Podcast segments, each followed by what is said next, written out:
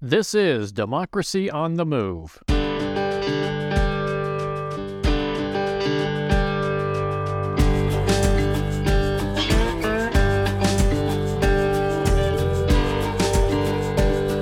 Democracy on the Move is a podcast tribute to the people and organizations who dare to reimagine our nation and drive it back to its original promise of democracy. This episode is being released on Sunday, March 12, 2023. I'm Dan Schaefer, your host for today's podcast, and thank you for joining us.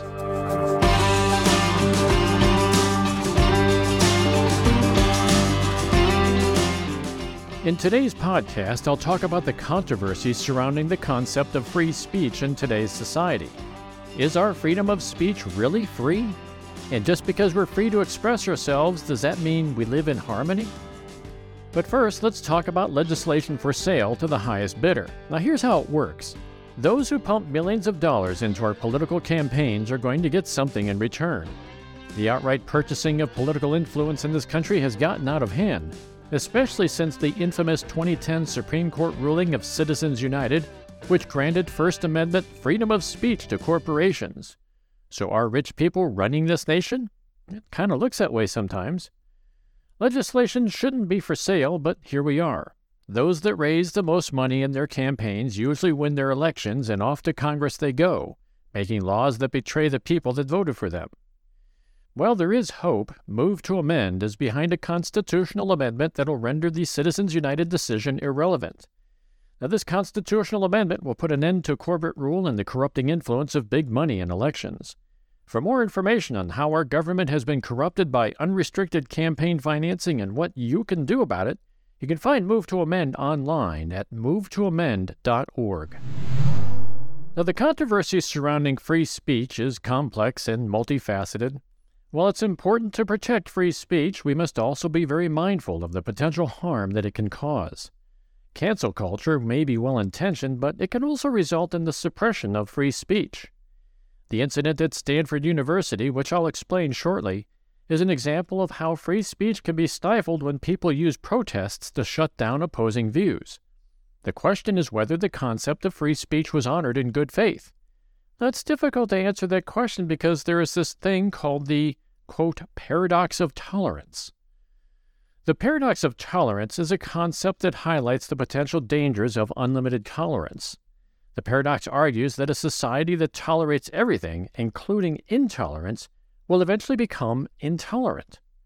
Now, this paradox is attributed to the philosopher Karl Popper back in 1945 when he wrote about the paradox of tolerance, and he argued that a society cannot be truly tolerant if it allows intolerance to flourish unchecked. Now, the paradox of tolerance is a pretty deep subject, so I urge you to Google it and read up on it a bit. You can learn exactly how a society can eventually drift toward intolerance simply by allowing intolerant voices to take hold and flourish. The paradox of tolerance can be illustrated by examining hate speech. While some may argue that hate speech is protected under the First Amendment, others argue that it should not be tolerated. Hate speech can be defined as any speech that attacks a person or group based on their race or their religion, ethnicity, gender, or sexual orientation. Now, hate speech is harmful because it creates a culture of fear and exclusion, and it can incite violence against marginalized groups. Now, those who argue that hate speech should not be tolerated are often accused of being anti free speech. However, the paradox of tolerance suggests that we cannot be truly tolerant if we allow hate speech to go unchecked. This means that we must be willing to confront hate speech and condemn it when we encounter it. The paradox of tolerance also raises questions about who gets to decide what is intolerant. In a democratic society, we have a responsibility to protect minority views and opinions, even if they are unpopular. However, this becomes difficult when those views and opinions become harmful to others. The line between free speech and hate speech is often blurred, and it can be challenging to navigate. Now, another issue that arises from the paradox of tolerance is the tension between freedom and equality. While freedom of speech is an essential component of democracy, it can also be used to perpetrate inequality. For example, hate speech can be used to justify discrimination and oppression, which goes against the principle of equality. So it's important to balance the need for, for free speech with the need for equality to ensure that everyone has an equal voice in society. Now let's turn to some historical events where free speech caused controversy. The civil rights movement of the 1960s is an example.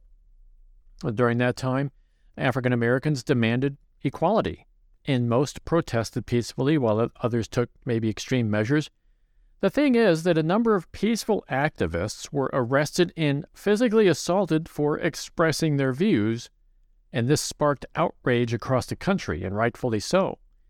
In this case, it wasn't intolerance as the message of the protest, it was quite the opposite, actually. It was tolerance. Let's fast forward to today, where we see a similar situation of, quote, cancel culture in action. Now, cancel culture is the practice of boycotting or protesting individuals or companies that hold a particular political view or have said something or done something deemed politically incorrect. While it's important to call out harmful behavior, the problem with cancel culture is that it often results in the suppression of free speech. When people are afraid to speak their minds, it stifles intellectual growth and debate. Cancel culture eh, it kind of raises the question also about who gets to decide? Who gets to decide what is politically correct or incorrect? Who gets to decide whether a person or a perspective is intolerant? As a result, there have been, I believe, a number of cases where cancel culture can be used to silence legitimate critiques and stifle dissenting opinions. Now, one example of cancel culture that made headlines recently was the incident at Stanford University, which I talked about above. In this incident, there was a federal judge by the name of Kyle Duncan. He was invited to speak by the school's Federalist Society chapter. Now, bear in mind that the Federalist Society is a fairly conservative group of people. Some would say that they are conservative to the point of intolerance. Nevertheless, the judge showed up for the speech and was heckled by a large number of students, making it impossible for him to deliver his speech. One of the school's deans joined in on the disruptions as opposed to trying to de escalate the situation. The students were protesting because, well, they believed the judge's views were harmful and denied the humanity of certain people. In fact, in the days prior to the speech, students asked the Federalist Society to either cancel the speech or put it online. They accused the judge of being intolerant, as some of his rulings were considered anti gay and anti black. While it's understandable that students may not agree with Judge Duncan's views, their actions raise the question as to whether free speech was honored in good faith.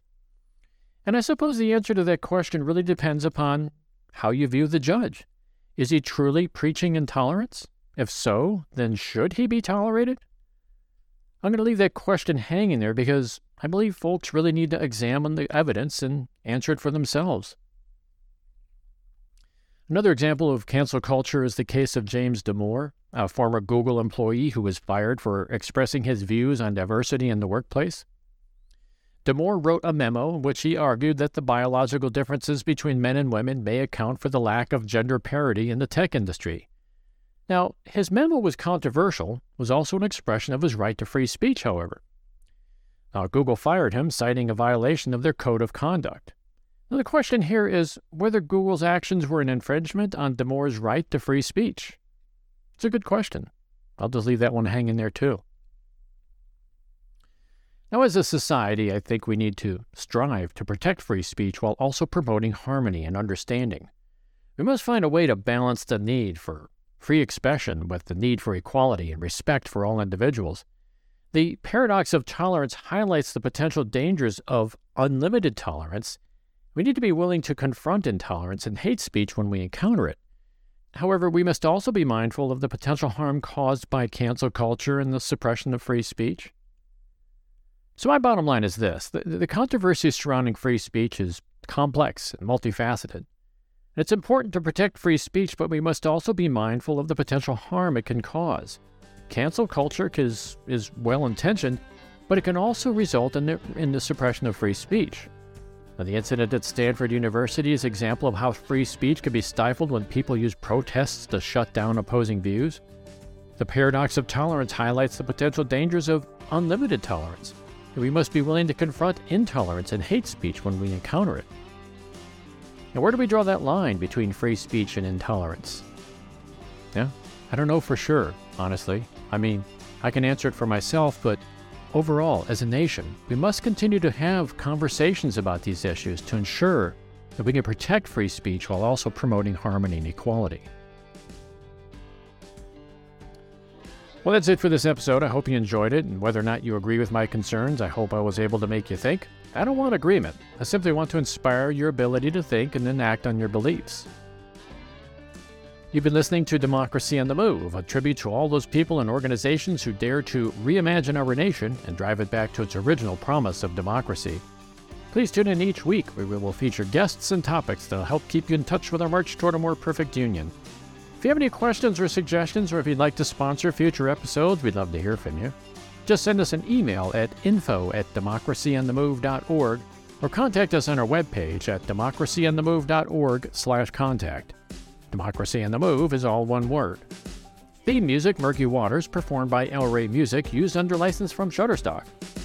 I'm Dan Schaefer, your host for today's podcast, and I'd like to thank you for tuning in. It's been my pleasure to be with you today. Please have a safe week ahead. We hope you'll tune in again next week.